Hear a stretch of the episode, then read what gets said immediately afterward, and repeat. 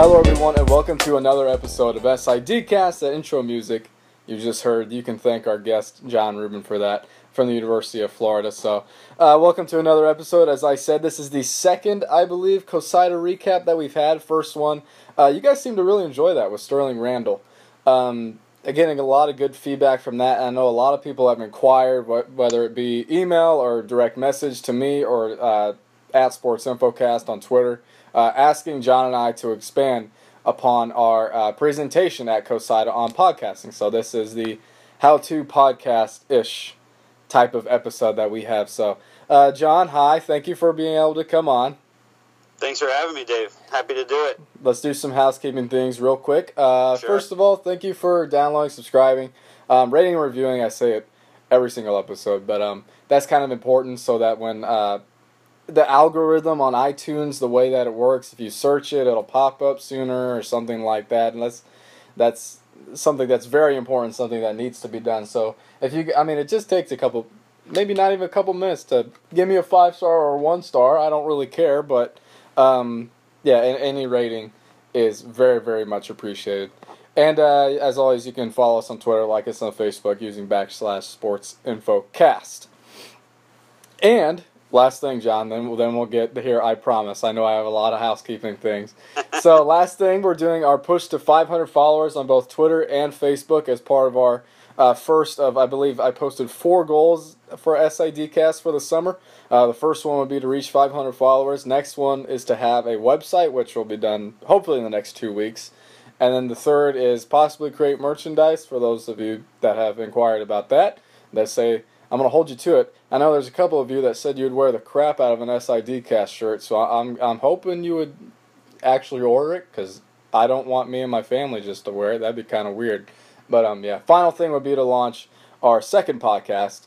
Uh, so yeah, those are a couple goals. So share around, and um, yeah, let's hit those. So, Jon, all right, I'm done, Jon. We, we can start talking now. No, that's fine. While you were talking, I went ahead. And I'm following you right now because I am not one of your followers. Jon. Twitter. So as of this second, I'm now following SIDcast. So you're closer to your goal now. Hey, thanks. I just got a little notification on the bottom of my screen. Good thing it didn't make any noise. I didn't really check about that. I didn't check anything on my computer. See, we're not. I'm not a professional podcaster and we're doing a how-to podcast episode. But first of all, like like we we usually do on every single episode, is I want to get to your background. So, Jon, how how did you come to your position at the University of Florida? Spare no detail. Uh, I just got the notification on my phone. Look at that. Um, so yeah, just tell your story. I mean, people enjoy those types of stories. So so what's been going sure. on? So I uh, attended the University of Florida as a student from 2000 until 2004. Graduated in May 2004 with a bachelor's degree in telecommunications with a focus in production. So telecommunications is what they essentially call the broadcasting degree here in Gainesville. So uh, I graduated in May and said, "Oh, geez, what am I going to do now?" I didn't have a great plan. Hung out in Gainesville for the summer. Started to kind of get my act together, apply for jobs in a entry level producer position opened up in the athletic department at university. Um, and I said, shoot, I got nothing to lose by applying. I'm already here. Let's see what happens. So went through that whole process. Unfortunately, got brought on board in August of 2004 with the athletic department at Florida uh, as a producer in the Gator Vision department. Um, and it's grown and evolved since then. I've been fortunate enough to kind of move up the ladder um, into an, more of an administrative management type role here at Florida overseeing the Gator Vision department and our multimedia operation. Along the way, uh, dabbled a little bit in uh, managing our website. Uh, was known Gatorzone.com, now FloridaGators.com. I actually got the Gators started on social media. I was the first ever Facebook fan, uh, which then became a like uh, a little while later. So there's well over a million followers on that page, and I was number one. So I take pride in that. Um, so have kind of moved around a little bit. You know, started out just video and got involved in streaming and things like that, and then uh, a little bit of live production, transitioned a little bit, added some things in my role, as I mentioned, with some of our web uh, and social uh, management for a couple of years. Then gave that back up, focused more strictly on our video operation and the Gator Vision operation in Florida is, uh, you know, we're busy year round. We got 21 sports at Florida. All of them are highly successful, um, with rare exceptions, and they keep us busy. So, uh, you know, right now as we record this, our baseball team just went two and zero in the College World Series in Omaha, and we've got a couple staff members out there uh, getting ready to cover our team for what's hopefully another few games out there. And softball just finished up the Women's College World Series a couple weeks ago, and the men's track team just won the national title a couple weeks ago. And you know, we're, we got stuff you know going on year round here, so. I'm at my desk a lot more than I once was, and wish I could be more hands-on. But I still get to do some pretty cool things, and I'm involved in a really cool program here in Gainesville. So just uh, fortunate to be a Gator.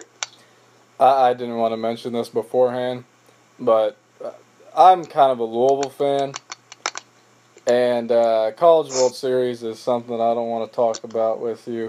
So we're That's just fine. That's fine. I got my, I got my one mention in. I'm good. All right, works for me. Um, did you? I, I have a couple of questions based off of what you said, but did you ever attend any Florida games when you were uh, an undergrad? Oh, sure. When I was an undergrad, I went to every single football game. Uh, I think I maybe missed one football game at home in my four years. That was really important to me. Um, I grew up a big Ohio State fan. I was born in Columbus, Ohio, so um, I actually grew up a fan of big time football in college and big time athletic programs, which is part of the reason I ended up at Florida. I just wanted to be around big time sports teams, and Florida offered that obviously. So I went to uh, football games all the time. I went to a few handful of other sports. I actually did not go to that many basketball games until my senior year when I actually covered the basketball team for the uh, local ESPN radio affiliate, um, which is staffed primarily by students. So uh, ended up attending a ton of men's basketball games my final year. Um, but I mean, I loved following the Gators when I was in school, and it didn't matter the team.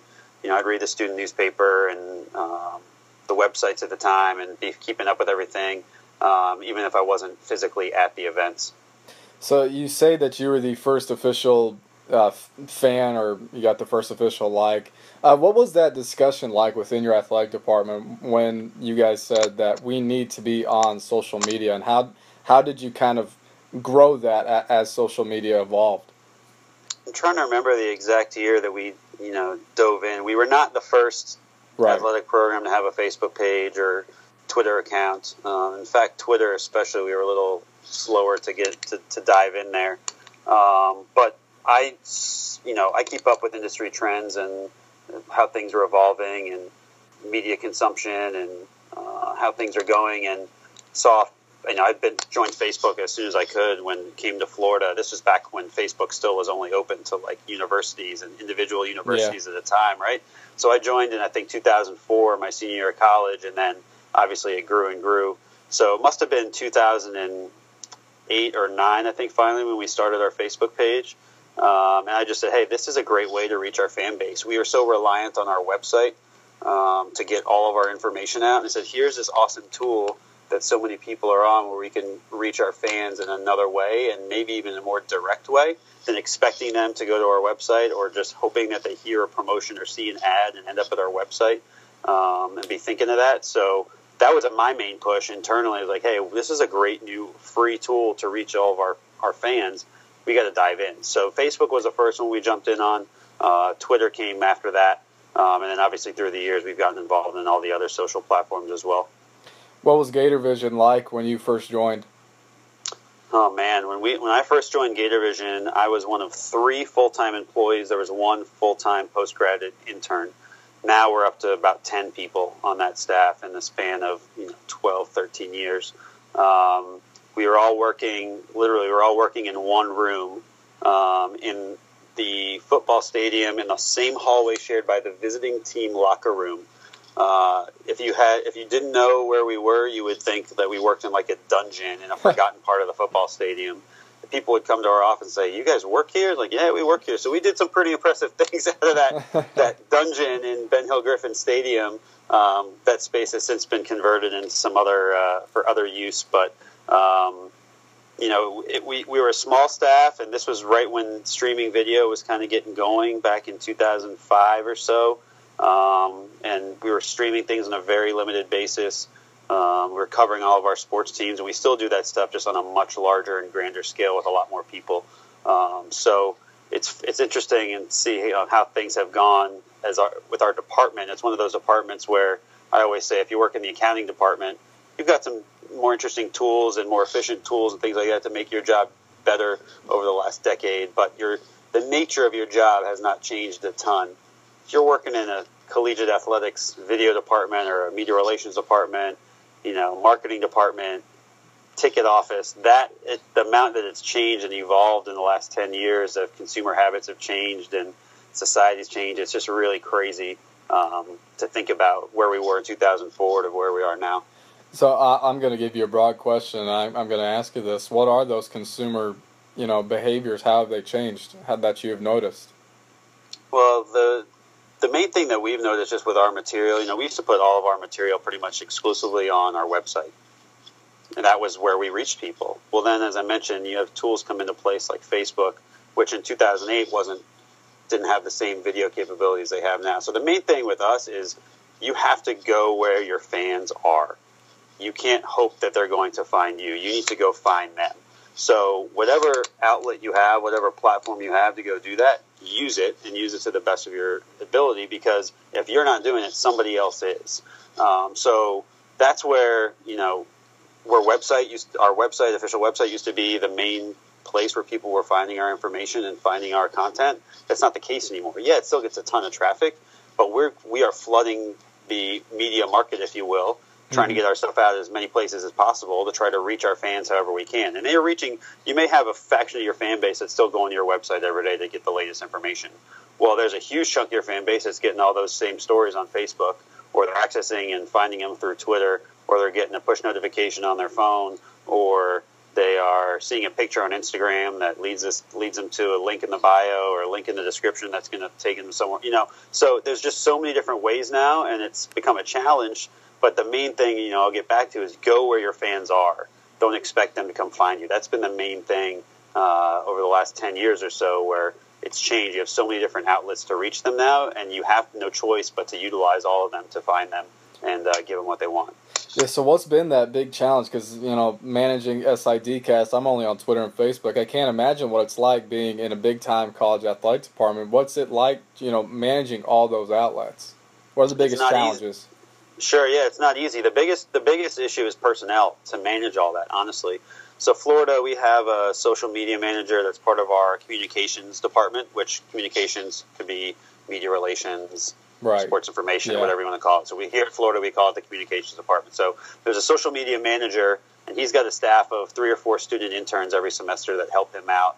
Um, and he work. There's also the individual sports information directors, members of the marketing team, members of the Gator Vision team, we all work together on all of our social um, planning and and right. and social content. It's too much for one person to handle.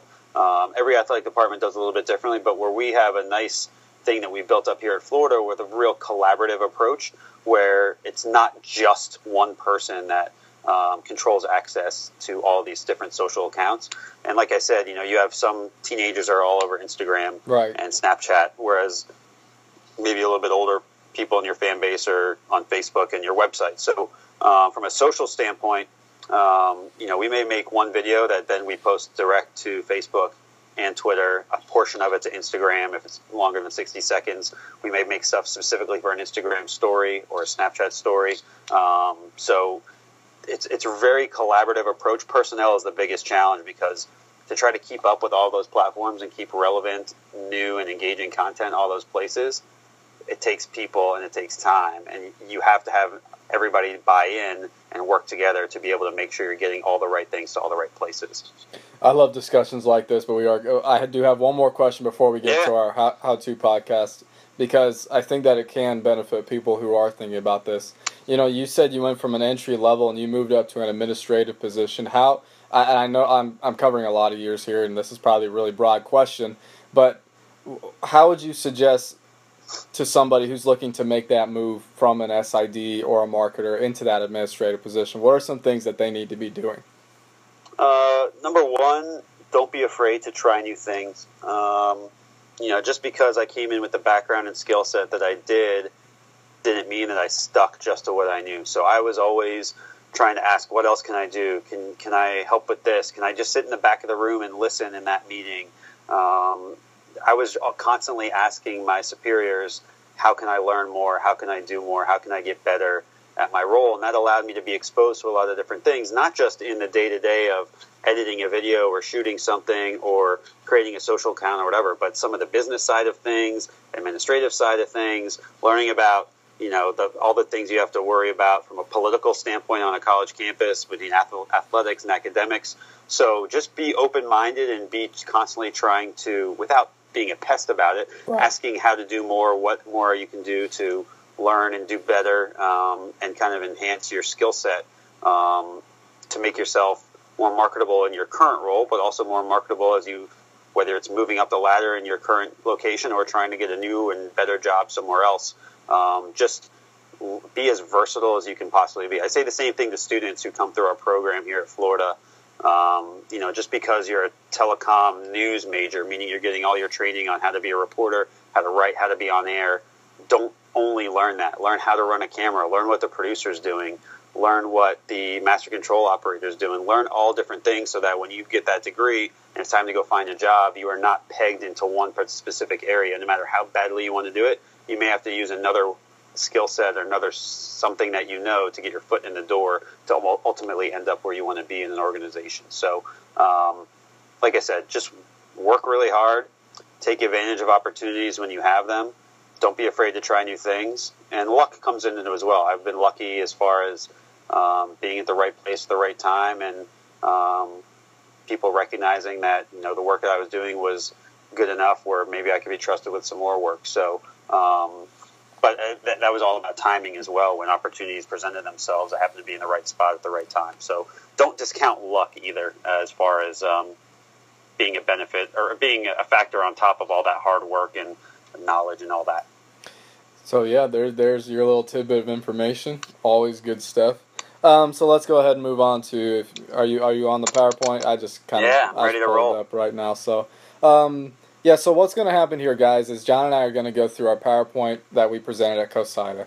And I thought this might be a good idea because uh, we were just talking off air, Jon, that um, you know we only had 25 minutes, and then we'd look down at our phones, and we'd be 20 minutes in, and we might be on the second to last slide, and then we'd have people asking questions. But um, let's roll through this real fast, and I might as well just kind of phrase a couple of these as a question. So First one is how did you get the idea for Gator Tales? So I'd been listening to podcasts for a little while, um, and we had kind of talked about just internally in, in our Gator Vision department. Um, it'd be cool to have a podcast, but we didn't really pursue it because, as mentioned a little while ago, we're super busy with everything else we're already doing from a video standpoint, radio, etc. Um, so we just saw it as one more thing. But um, then in the summer of 2015, my boss, Mike Hill, our executive senior associate athletics director for external affairs, yeah. catch my breath. Uh, he asked me, you know, hey, why, how, how much have we looked into starting a podcast uh, internally? And I said, you know, we've talked about it. We just haven't figured out a great way to do it on top of everything else we're already doing. He's like, yeah, you know, my son – uh, his teenage son said, why, why don't we have a Gators podcast, Dad? I listen to podcasts all the time. My friends listen to podcasts. We should have a podcast. And that was, oddly enough, kind of the thing that spurred us looking into it from a um, serious level.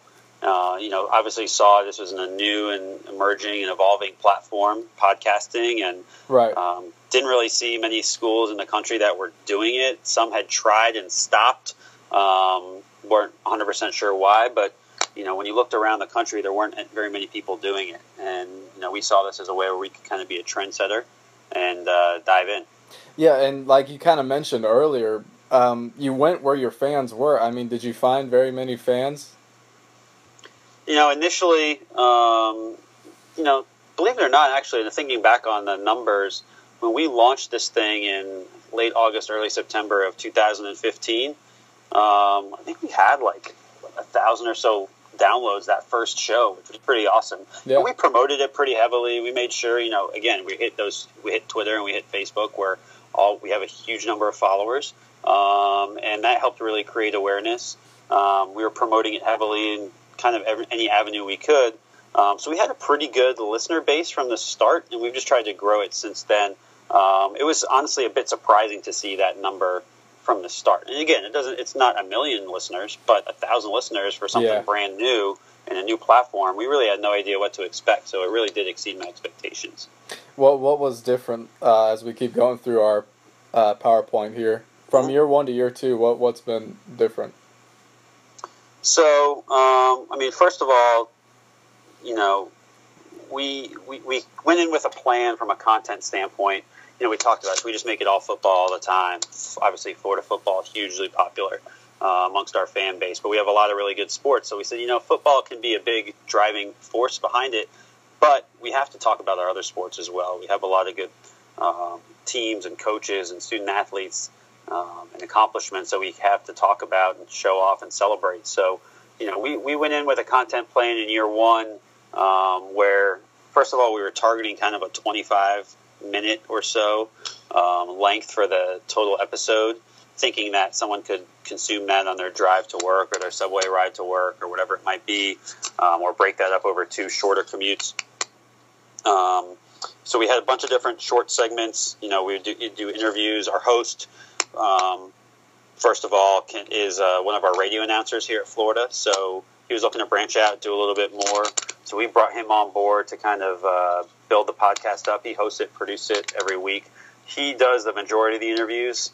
Uh, we have some other folks help out with interviews as well. So he would do like an interview with a football player, let's say, and then one of our other radio guys would do an interview with an assistant coach, and then our Adam, our host, would do an interview with our radio play-by-play guy, and then our writers, and there was a bunch of little short segments that he was chopping, leaving a ton on the cutting room floor just to try to fit in that 25 minute uh, time frame. We'd occasionally get in like take a feature story we did for television and, or the web and turn that into an audio only piece. Sometimes it worked better than others. Mm. Um, and it was well received, and we saw huge listenership during football season. It it didn't fall off a cliff, but it decreased once we football season was over uh, in 15, and tried some different things through the spring, mixing in basket, men's basketball with women's basketball, with gymnastics, with softball, with baseball swimming and diving, track and field. I mean, every sport we have, for the most part, got some play on the podcast.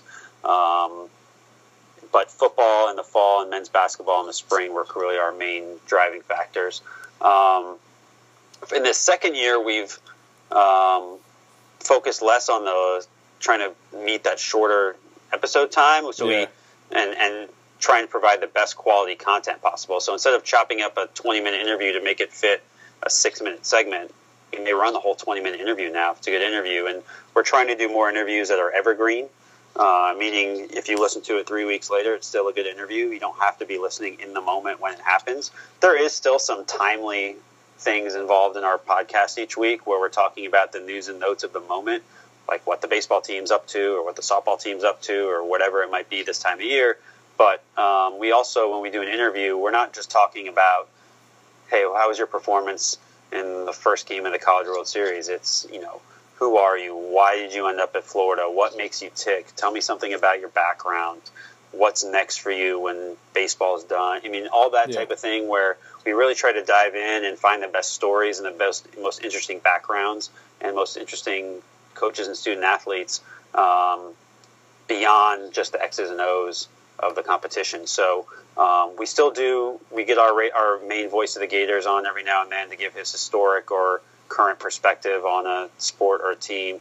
Um, we are still doing a weekly kind of roundtable segment with our two in-house website um, writers, which has been really really cool because you can kind of jump around from topic to topic to topic. Um, where you get in, you may spend three minutes talking about the women's tennis team or winning the national championship as opposed to 20 minutes. But um, we've been able to get a lot of really cool things in. In fact, last week, um, as we record this, last week, one of the main interviews on the podcast was with our men's track and field uh, head coach because they just won the national title, as I previously referenced a couple weeks ago. And uh, but that interview was not so much about what this team did this year. It's you know uh, what makes him the coach that he is and what's his philosophy behind building his program over the last 10, 15 years, et cetera. So um, it's been really interesting. And, and, you know, we also have been able to get some kind of more high profile guests on this year, like our athletic director. Our, our, our last athletic director retired back in the fall. Um, he came on once or uh, one time before he left, kind of retrospective of his career. Yeah. And then our new athletic director, Scott Stricklin, since he joined in November, he's been on two or three times talking about just the latest going on. You know, that first one was kind of getting to know you, and then since then he's come on and given some updates on things going on in Gator Nation and which facilities and uh, coaches and programs and things like that. And we've got a couple other interviews kind of sitting in the can right now. So when baseball winds down, we'll be able to extend the life of the podcast into the summer a little further than we did in the first year. So kind of jumped around all over the place there, but we've been kind of experimental with our our content uh, as far as the different lengths, the, how we approach the interviews uh, with the, those various subjects and things like that. How important is it to, to like you said, you had your new AD uh, Stricklin, excuse me, uh, come on. How important is it to get uh, your administration higher up involved into something like this? Well, I think it just adds credibility and legitimacy to your to what you're doing um, to show that this is an outlet um, that is important enough to our athletic director. The top of the food chain um, was really cool for us. Um, just for, you know, kind of validated what we were doing, and he actually uh, he came on that first time, and then he asked about coming back on for a repeat visit um, you know, earlier this spring. So um, he's he. It, it's a cool format and unique, unique and different format for them to be able to sit down, just one other individual, and just really have a free flowing conversation like you and I are having about what's going on. It's not standing at a podium. Yeah. Um, it's not 20 people gathered around with microphones and recorders in your face. It's a more relaxed environment where you can still cover some in- interesting and important topics, but in a um, maybe more relaxed conversational setting, um, and it lends itself really well to our athletic director, for instance. There's a lot of athletic directors that use various ways to communicate with their fan bases, whether it's through emails, um, video messages, you know, letters in the newspaper, whatever it might be. But um, our guy Scott Stricklin is, you know, all about uh, new and innovative things, and podcast falls into that category. So he was excited to come on. He'll be back on many times. Um, yeah, we've mentioned this before. Your baseball team's at the College World Series, but what what's your guys' process when, like I said, you just had a big victory yesterday? Um, what's your guys' process? Like you said, you got to keep it evergreen, but you also mm-hmm. want to, you know, talk about that sort of moment type of thing. So, what what is your process for getting coaches and players through, uh, you know, national championships? Sure, and that's where we try to have to, you know, we plan out. Uh, we have a calendar of this is what we're at least intending yeah. to include on a podcast in a particular week. So it's easy during football season. You have a game every week, so you can have that less evergreen content of talking about what happened the past week, what's happening in practice that week, what's coming up in the game that week. Um, and then you mix that in with some evergreen content with an interview with an assistant coach and with a player um, to keep things, you know, somebody wants to go back and listen to the interview with the wide receiver or the running back or the defensive end, you can do all that. Um, so we do have a content calendar that the host, uh, I trust him uh, to kind of put that together on a week and monthly basis. Um, he'll run that by me, and I give my input. And um, obviously, you have to be fluid enough where you can change if you need to, uh, based on the news of the moment. If a new if a coach gets hired or a athletic director gets hired or whatever yeah. it might be, you may switch that up a little bit. But uh, we do have a content calendar that we work off of uh, where we plan out. Um, all right, this week the focus is going to be baseball, and then this week we're going to do uh, just a long form interview with our basketball coach, looking back on the season, and um, it's important to kind of have that plan so you're not you don't get to Monday every week and say, shoot, what are we going to talk about on the podcast this week? We do stick with the same day for release. I should have mentioned that. We target Thursday morning to release our podcast every single week. So whether it's football season, basketball season, um, there's time to kind of listen and digest everything before that weekend of activity is going on. Um, and we try to keep the content relevant to the sports that are in season as well. So how, how what's the best way to promote it? You say that you uh, release it on Thursday mornings, but how do you mm-hmm. push it to your fans? So it usually gets posted uh, to SoundCloud, iTunes, etc. Um, as early as I don't know midnight uh, Thursday, Thursday morning, and then uh, sometimes it's 3 a.m. whenever it gets finished, right? So yeah. uh, immediately we hit hit it with Twitter. Um, there's a Facebook page we have for the podcast. We post uh, the info there as well. Occasionally will get repurposed that same Facebook post or a separate Facebook post on our uh, primary Florida Gators Facebook page. Um, it gets promoted in every radio broadcast with readers that the announcers have. You know, coming back from commercial break, hey, check out the Gator Tales podcast available every Thursday morning uh, via FloridaGators.com, SoundCloud, iTunes, your favorite podcast uh, application. So um, it's a combination of you know we put a release on our website, mentions and venue at sporting events. You know, you may be sitting in a timeout during a basketball game, and our PA announcer makes an announcement about it that's accompanied by a graphic on the video board. So. Uh, we truly, really try to promote it in a variety of ways, and then we try new things too. You know, recently we started grabbing a 30 second soundbite from the podcast, marrying that to uh, a moving graphic with the Gator Tales logo where you see some sound waves moving. So yeah. we could say, you know, hey, check out this week on Gator Tales, hear what Kevin O'Sullivan of Gator Baseball has to say about their chances in Omaha. And then there's a 30 second audio clip that's married to that um, on the post. So, you know, you just we've tried a lot of different things. Um, creating awareness can be a challenge, and then the big thing, you referenced this earlier on, as far as ratings and reviews and things like that, that goes a long way to helping people discover your podcast. You know, one of the driving forces as well behind starting our podcast was to differentiate ourselves from some of the quote unquote unofficial podcasts that were out there covering the Florida Gators, where you had legitimate people doing them and legitimate organizations yeah. doing them, but they didn't have that same access. So, you know, by we say it every single episode, leave us a review, please leave us a rating because that helps, as you mentioned, people discover your podcast. So when they go to iTunes and they type in Florida Gators, Gator Tales is going to be that first thing that shows up on the list in the search results. We want that. Yeah, I, I, I don't know if I could how much more I can emphasize that rating and reviewing is very important. Uh, wink, wink. Um, so, what about some analytics that you've had for Gator Tales?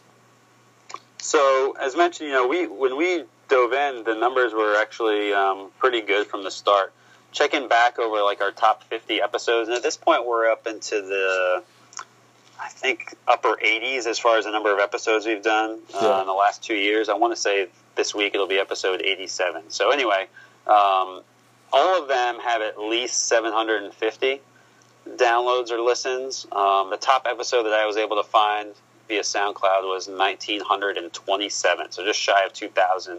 Um, the analytics with podcasts are not as robust as they are for some other media platforms, like video, for instance. Um, or if you post a video to YouTube or Facebook or Twitter, you have some really um, good analytics you can dive into. Um, this, the analytics available for podcasting at the moment are not amazing. You know, at least with SoundCloud, which we use for our hosting, we can get some uh, fairly comprehensive analytics as far as um, where you know how many people listen, where they're listening from, um, what else are they listening to, how did they get to the podcast? Are they listening through um, a third-party app? Are they listening directly on SoundCloud? Are they listening an embedded audio player on a website somewhere? So um, you can get a little bit of that uh, via SoundCloud um, in their pro accounts, uh, but you know what we were, are really interested in is are people skipping ahead? Where are they skipping right. ahead? Where did they stop listening? Um, you know, are they list, are they listening to the interview and then skipping ahead to the um, interview with our writers? Whatever it might be, this is not something that's readily available right now. But based on some recent announcements from Apple specifically, they're adding that capability to their analytics in the new podcast app, which is going to come out in iOS 11 in the fall. So, really looking forward to that. I think it'll give us a lot more information um, and not necessarily direction, but will influence our direction and how we approach how we're producing these podcasts and what we're including and what's working what's not working. Um, so that's what, and we're constantly asking for feedback as well via email and Twitter and Facebook and things like that. But just to be able to see those analytics and when people are dropping off, are they making it to the end, et cetera, um, that'll be really interesting to see. So um, we do the most that we can with analytics, and that's where we see, all right, if we promoted it with uh, a, a, post on our main Facebook page, how does that affect the listenership versus the previous two weeks when we didn't do that? Things like that. Uh, before, uh, like you said, there's a new app coming out for iOS 11 on exactly the things that we can't tell right now. I mean, you're right. I can't tell you when you guys stop listening. It could be right now, but um, Thanks how, Yeah, but um, how hard is it to approach sponsorships and advertisement from that perspective without those analytics? Sure, and that's where you know we've spoken with our multimedia rights holders several times over the last two years, and I would love to have a sponsor on the podcast. But the main thing that they um, ask is, well, how many people listen each week? Right. And I can give them that to a degree, but there's even conflicting info out there as to whether or not when somebody listens via the podcast app on Apple, is it actually counting towards your uh, your those numbers in SoundCloud that are being right. tracked? So there's it's it's a mystery out there, which is frustrating because all that the rights holder cares about is how many people are listening. Well, if I can get that sponsorship information out to those 2,000 people every week, that's still 2,000 more people than maybe we're going to get it initially, right? So um, I think there's a market there, but using those analytics to see, um, you know, is it, if the number is that drastically more during football season versus basketball season, well, maybe they could get two people to sponsor it in, in the fall and then just one sponsor to have it during the spring, you know, make it worth their while. Um, and then maybe it changes the content that we're doing in the mm-hmm. podcast. Mm-hmm. If you know, if people are listening, if, if we have two thirds of the podcast about football and one third about um, women's basketball, did we lose what what percentage of the audience did we lose when it switched from football to women's basketball? And um, that to be able to provide that type of information to our rights holder, who then can then turn around and hopefully find sponsorship. Um, they can say, yeah, you have a huge football audience, and it's all listeners from age 13 to 34 that's the type of thing that as these analytics or podcasts kind of build out a little bit more will be really useful for us from a content perspective, but for our rights holder from a potential sponsorship standpoint. It's pretty difficult right now, but hopefully it will change in the fall. Should I go through SIDcast slides? I, I, I don't know. I feel like you've provided more than enough. Let's go to uh, selecting get interviews or selecting and interviewing guests. Excuse sure. me. Um, be smart and selective with interview choices. I mean, like you said, coaches, writers, uh, things of that nature uh, from your standpoint. So, and most people are listening to this not because they want to start an SID podcast, but because they want to start a podca- podcast for their athletic department. So, um, what kind of selecting do, process do you guys have?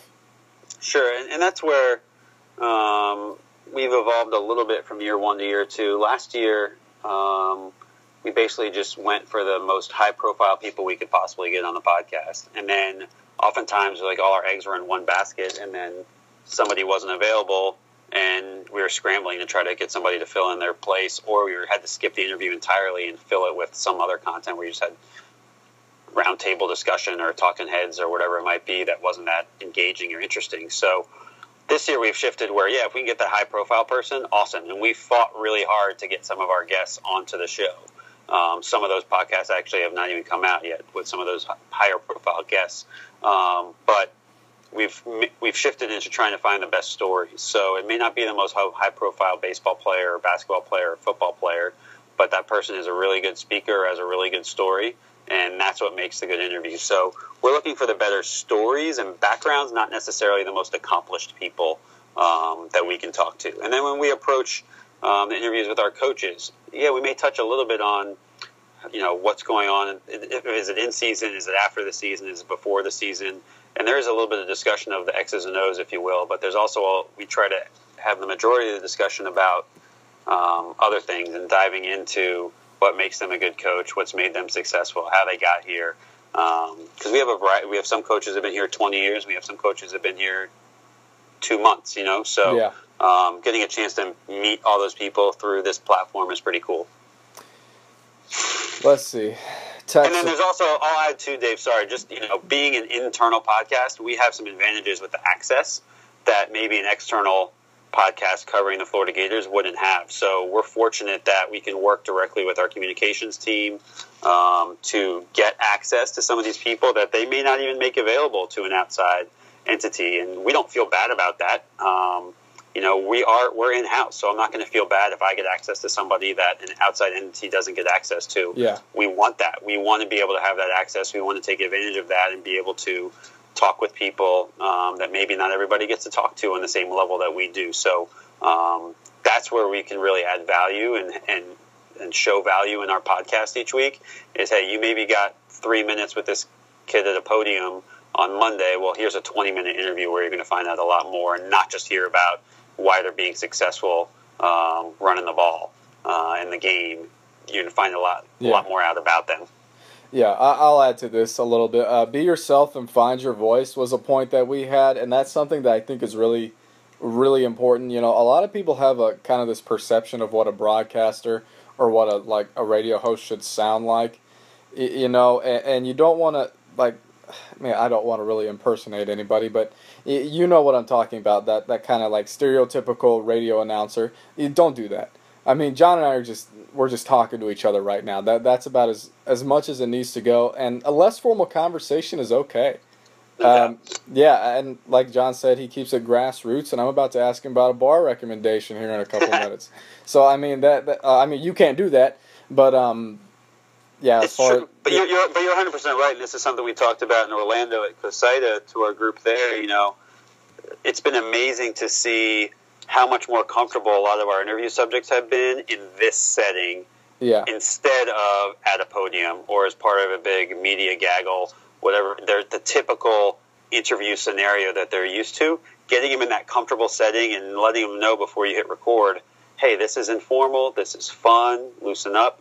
You have guys who have stood at a podium and seem as uncomfortable as humanly possible. You get them in this setting, and they're 180 degrees difference. It's just it's been amazing to see, and you get some really really good interviews as a result. So, um, like you said, you know, be, make it comfortable, be yourself, less formal is okay. Like that's totally fine. You're 100 percent right um, because you're going to get better.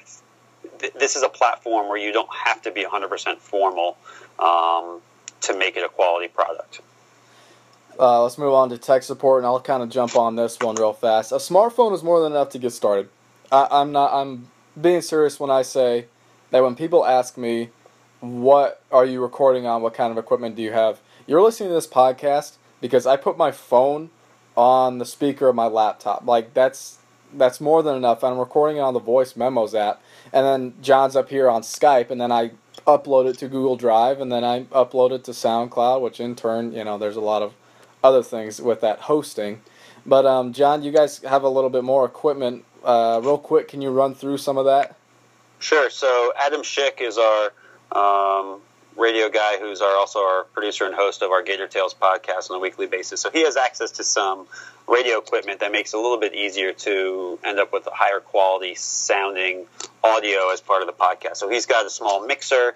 He's got a couple headsets that he uses on broadcasts, which can in turn be used for a podcast interview.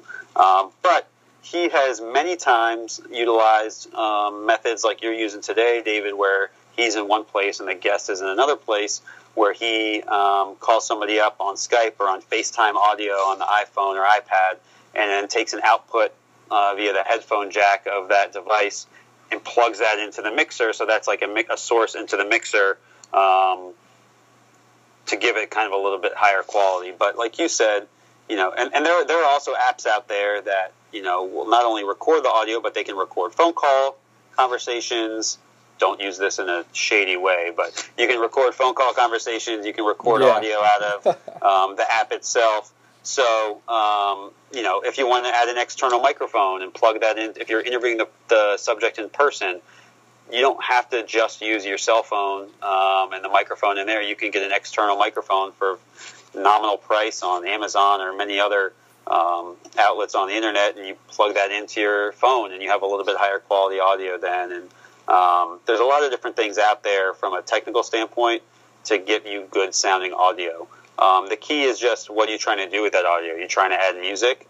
If so, you can you know use the music library that maybe your video team is using on campus, or you can download some free stock music. Um, if you just honestly Google, you know, free stock music library or free production music, um, you will find several resources online that people have made available to use you know different audio loops and sounds and and uh, soundtracks and things like that. And then uh, from an editing standpoint, there's different levels and um, you know there's a program called Audacity, which is a free program. Um, it's what we use here at Florida for our podcast. A lot of different tools, plenty of tools for putting a good podcast together. Adobe Audition is part of the Adobe Creative Suite. Um, and that is a you know there's a fee associated with that. But if you already have access to the Creative Suite in your day to day job, um, you know Adobe Audition is another audio program that's really good um, and certainly provides everything you need to put a podcast together. Uh, as far as hosting goes, we're both on SoundCloud. Is that your official host? It is. Yep. And then we explored a couple different options when we were diving into this, we didn't have a ton of knowledge. So there's a lot of research and googling and things like that to try to figure out the best way to do it. You know, did we put it straight to iTunes or did we put it straight to Stitcher or whatever it was? And we figured out that SoundCloud really offered the best flexibility, where we upload the audio file just to SoundCloud every week, uh-huh. and then pushes out from there to all the other platforms like iTunes, aka Apple Podcasts, um, Stitcher, and any other podcast apps that might be out there where people are consuming that content. Okay, all right. Well, uh, that was you know the bulk of our presentation, but I'm curious. A couple people came up and asked you questions. They came up and asked me questions afterwards. So, what were some? Were there any other questions that you got after uh, the presentation was over that could you know pertain to you know making a podcast here? Yeah, I mean, I think that just you know, a lot of the questions we got, I got during and after the presentations were technical related. Yeah. Um, and, you know, the question came up of you know how do you attack it from a personnel standpoint? And as I mentioned, you know, several minutes ago, it was a bit daunting to try to figure out, all right, who on our current staff, with all their other responsibilities, whether it was in our communications department or our Gator Vision video department, who was going to take this on as a project?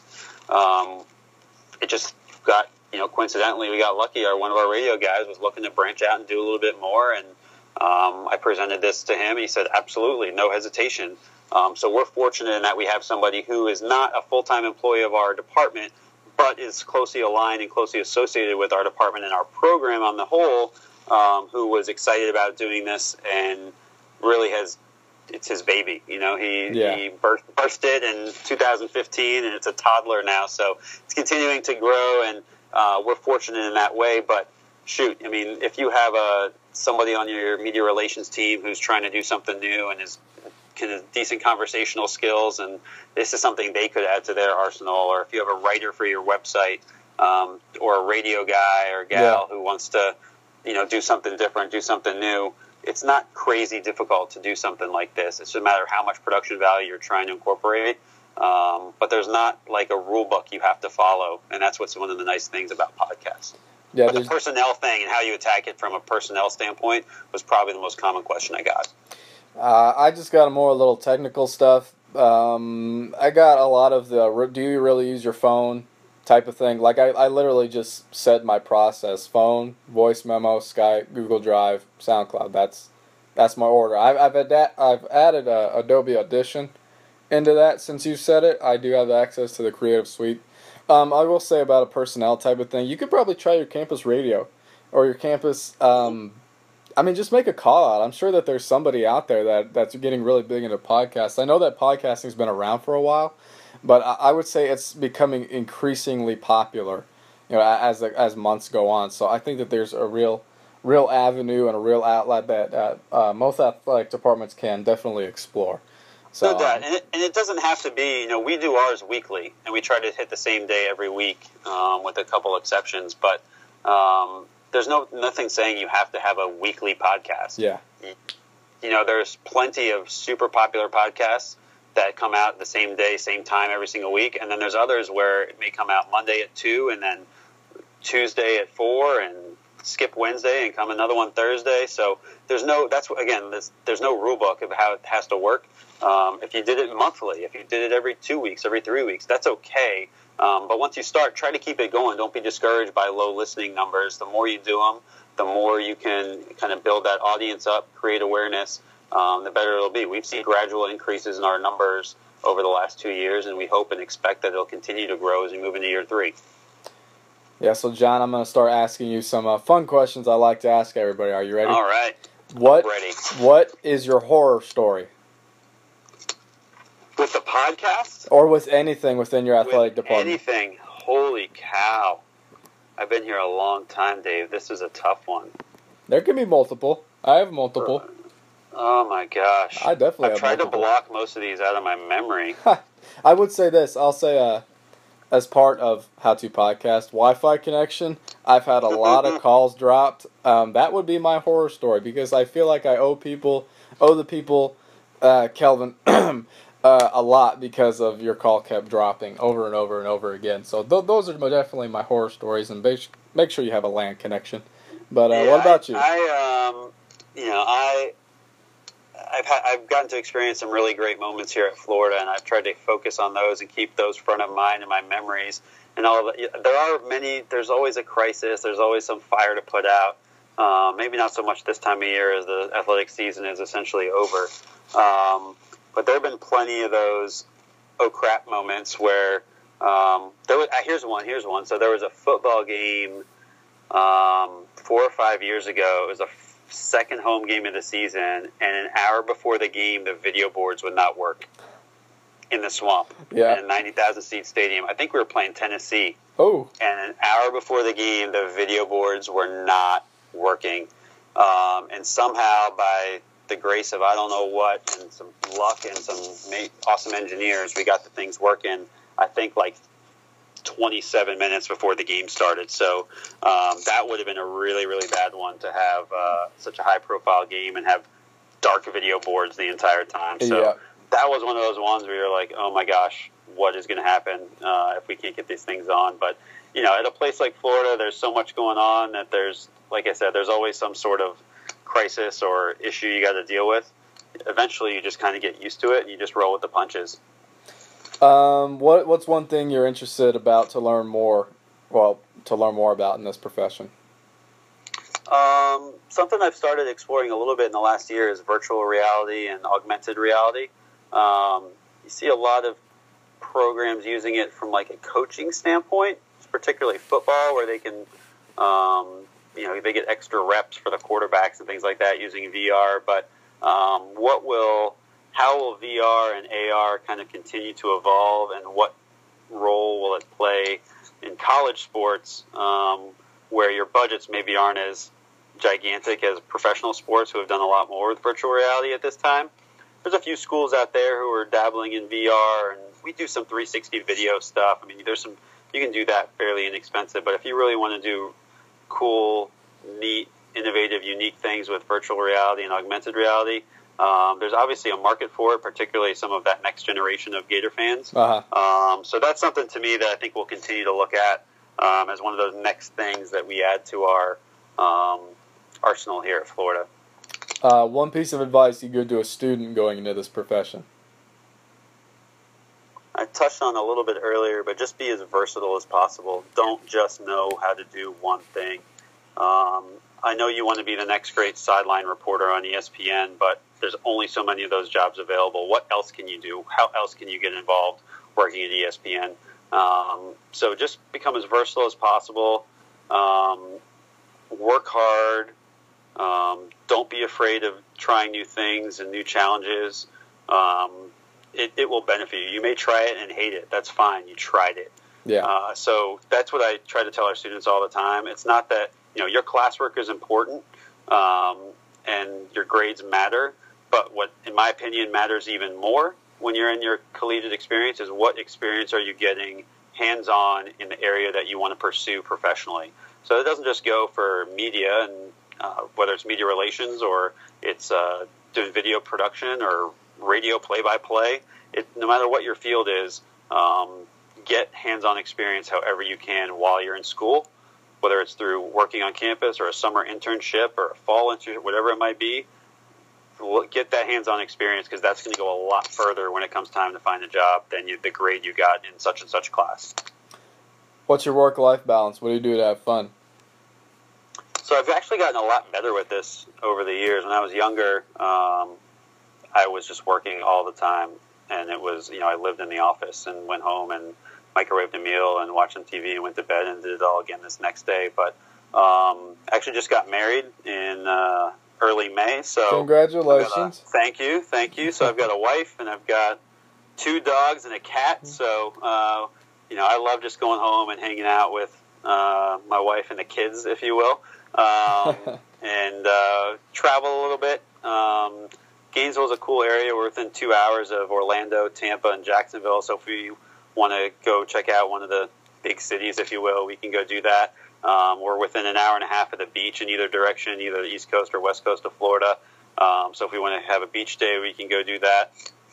But Gainesville is great too. I mean, there's plenty to do here. There's cool nature things to do. There's um, you know plenty of cultural things to do. Good restaurants. Um, campus is awesome. It's I mean it's a university town, but there's more going on in Gainesville than just the university, which is nice. So um, I don't live that exciting a life, but when I do have free time, it's hanging out with uh, with the wife and kids. And uh, traveling is probably our favorite thing to do, and we can find the time. And sometimes traveling with the dogs. We're, we're those we're those crazy people that would pack the dogs up into the car and take them with us. that sounds like the life. But um, next time someone's in Gainesville, because Gainesville is on my uh, the swamp is on my uh, list of places to go. Bar or restaurant recommendations? Where they need to go, bud? All right, so let's start with the food. Um, you got to go to the top downtown. It's uh, kind of a Gainesville institution now. Really good food, really good drinks, really good atmosphere. Um, to me, kind of like a quintessential Gainesville spot. A great, great, great pizza place called Satchel's Pizza. Uh, it's on the east side of town. Uh, it's actually been featured like on ESPN when they've come to town before to do games. Started by a guy named Satchel, who's like Gainesville native. Just he is Gainesville, and the place is super cool, super unique. His art is all over it. He's got an old VW bus parked out front, which huh. he's converted into. He put a table inside of it uh, and I've actually eaten before in the bus. Um, and you can, you know, get your pizza in there. So that place is super, super cool. Satchels. Um, the spot that my wife and I love going to if we're having like a date night, there's a place called Manuel's Vintage Room. A little spot that's uh, in downtown Gainesville, been here probably 15, 20 years. Um, 10, 15 tables max. You like feel like you're been transported to like New York City or something. You hmm. forget you're in Gainesville or second. Food's really good. The atmosphere is really cool. Um, and there's shoot, there's plenty of cool college places around town, pizza places, burger places. There's a spot right across from campus called the Swamp, not to be confused with the stadium, but the Swamp Restaurant um, right across from campus. I went to it all the time when I was in college. I still go there. I was just there last week for lunch with somebody. Um, so that's a cool spot right by campus. That's kind of one of those institutions uh, in Gainesville. So from a uh, bar standpoint, I already, you know, the top has really good drinks. The Swamp is a cool spot to go drink. We have some craft breweries in Gainesville, which is really Ooh. cool. So yeah. was, there's a place called Swamp Head. That was the first craft brewery to uh, open up in Gainesville several years ago. Since then, there's another brewery called First Magnitude, which opened up. Both these places have really cool tasting rooms and out, indoor, outdoor setups where you can go hang out with your family, friends, take your dogs. Um, check, you know, drink their beers. They have beers on tap from other places as well, as well around the state of Florida. And there's actually two other craft breweries that have recently opened up in the last six months. In fact, one like just opened their doors this past weekend um, in Gainesville. So the, the, craft brewery brewery scene is really growing around Gainesville. Um, there's uh, some some spots uh, downtown in Gainesville where you can grab some good drinks and good times. Um, Dragonfly is like a sushi place with a great bar. Um, there's some there, there's no shortage of places to fill your time, and if you're if you're a student like yourself and you come down to Gainesville for a good time, there's an area called Midtown right by campus, okay, where all the cool kids hang out. um, I do not frequent these establishments, but all the uh, the students of the University of Florida, it's their spot. So there's like five, six, seven different bars and clubs in that in that area that are happening places Thursday, Friday, Saturday nights. I, I, I may be a student, but I can't really do late night stuff. I, I get tired about nine o'clock. I'm tired right now. But um, it wouldn't be a podcasting uh, show if I didn't ask you what's your favorite podcast besides Gator Tales or SID sure. Cast because I know My I'm favorite, your favorite obviously. My favorite podcast um, is How I Built This. It's an NPR podcast hosted by Guy Raz or Raz. Um, I always mess it up, but anyway, he, it's a fairly new podcast. Started in the last year, year and a half, where Guy interviews people who have started. Um, there's entrepreneurs who have started oh, yeah? different businesses throughout the course of mostly American history. So you know, he's interviewed the like the other day. I listened to the interview with the guy who started Whole Foods before they got bought by Amazon. Um, he did an interview, a long interview with Mark Cuban. He interviewed the per- people that started Airbnb, Warby Parker, Tom's Shoes, um, Sam Adams, the guy that started Sam Adams, the guy that started Patagonia, the woman who started Dry Bar. I mean, so he, you know, the list goes on and on and on of all the different people he talks to. It's super interesting to kind of hear where these people came from, how their businesses got started. Every single story is different. There are some elements that are the same from podcast to podcast, including luck. How many of these entrepreneurs who are now amazingly successful said luck played a role in their success? But um, that's the one um, that if I have time and, and make time to listen to a podcast, that's the one that I go to first and foremost. How I built this from NPR. Okay, cool. So, um, how can how can anybody listen to Gator Tales? So, Gator Tales, you can check it out at floridagators.com slash Gator Tales. Uh, that's where we have uh, information about the podcast, links to go subscribe on the platform of your choice, plus embedded audio from SoundCloud where you can listen to it right there on the page. Um, you could also subscribe to it on Apple Podcasts. Um, Stitcher is another popular platform, uh, Google Play. So there's a bunch of different ways to get it. Um, if you start at floridagators.com slash gatortales, all one word, uh, you'll find it there, front and center. What about you personally, if anybody had any questions? Uh, if you want to reach me, uh, you can uh, tweet me at J O N underscore R U B I N. Uh, my email address you can find on floridagators.com. Um, feel free to reach out to me. Uh, anyway, my name is Jon Rubin, J O N R U B I N. No H in Jon. Um, and no E in Rubin, so it's not Reuben like the sandwich. So that's a question I always get. Oh, Reuben like the sandwich. Well, yes, no. but it's spelled differently. Yes, so, but it's not. um, fun fact: I didn't have a Reuben sandwich in my life till like two years ago. Oh wow! Um, oddly enough, but anyway, I digress. So, uh, you know, always happy to help people out um, if you're getting started and or want to get started with this. Um, you know, try to lend some expertise. Happy to put you in touch with uh, Adam Schick, who's our again our host and producer of the Gator Tales podcast. He loves it um, and has he listens to podcasts regularly and has taken a lot of things he's learned from other podcasts and incorporated into ours. So um, we're happy to help. We're not, you know, it's not our proprietary secret sauce that we've got here with Gator Tales. Uh, it's an experiment for us as well. It's constantly evolving, and we're more than happy to help others try to get started or you know, kind of hone their, their craft and, and improve their current podcast that they may have going. All right, Jon, thank you for coming on. My pleasure, man. This was a lot of fun. Thanks for giving me the opportunity. Hey, no prob. Uh, I was doing some again outro stuff. I got to do it. Always have to do it. Everybody has to do it. But um, thank you all for listening to this episode, downloading, subscribing, rating, reviewing. We've mentioned it. I don't know, 10, 15 times. It feels like throughout this do entire it. episode. Just do it, man. Um, a five star or or four. Five or fours are great, but if you want to give me give me a one, I'm gonna have to call you. But um, again, you can always follow us on social media using backslash Sports Infocast. And again, we are doing a push to 500 subscribers on both Twitter and Facebook. Facebook, you're uh, catching up to Twitter. Twitter, you need to step up your game. Uh, so if anybody's liking on Facebook, hasn't followed on Twitter, or vice versa, uh, go ahead and do that because that helps out a whole lot. So that way we can, you know, grow our family and grow our audience. Um, so yeah, um, be sure to look out for our new podcast coming out in August. Go Big Cast it will be focused on athletic marketing, which is we kind of touched on a little bit, Jon, earlier. Which is, again, love those discussions, but that's why I have another show for it. So uh, looking forward to that. So thank you all for listening. I hope to see you all in the next episode.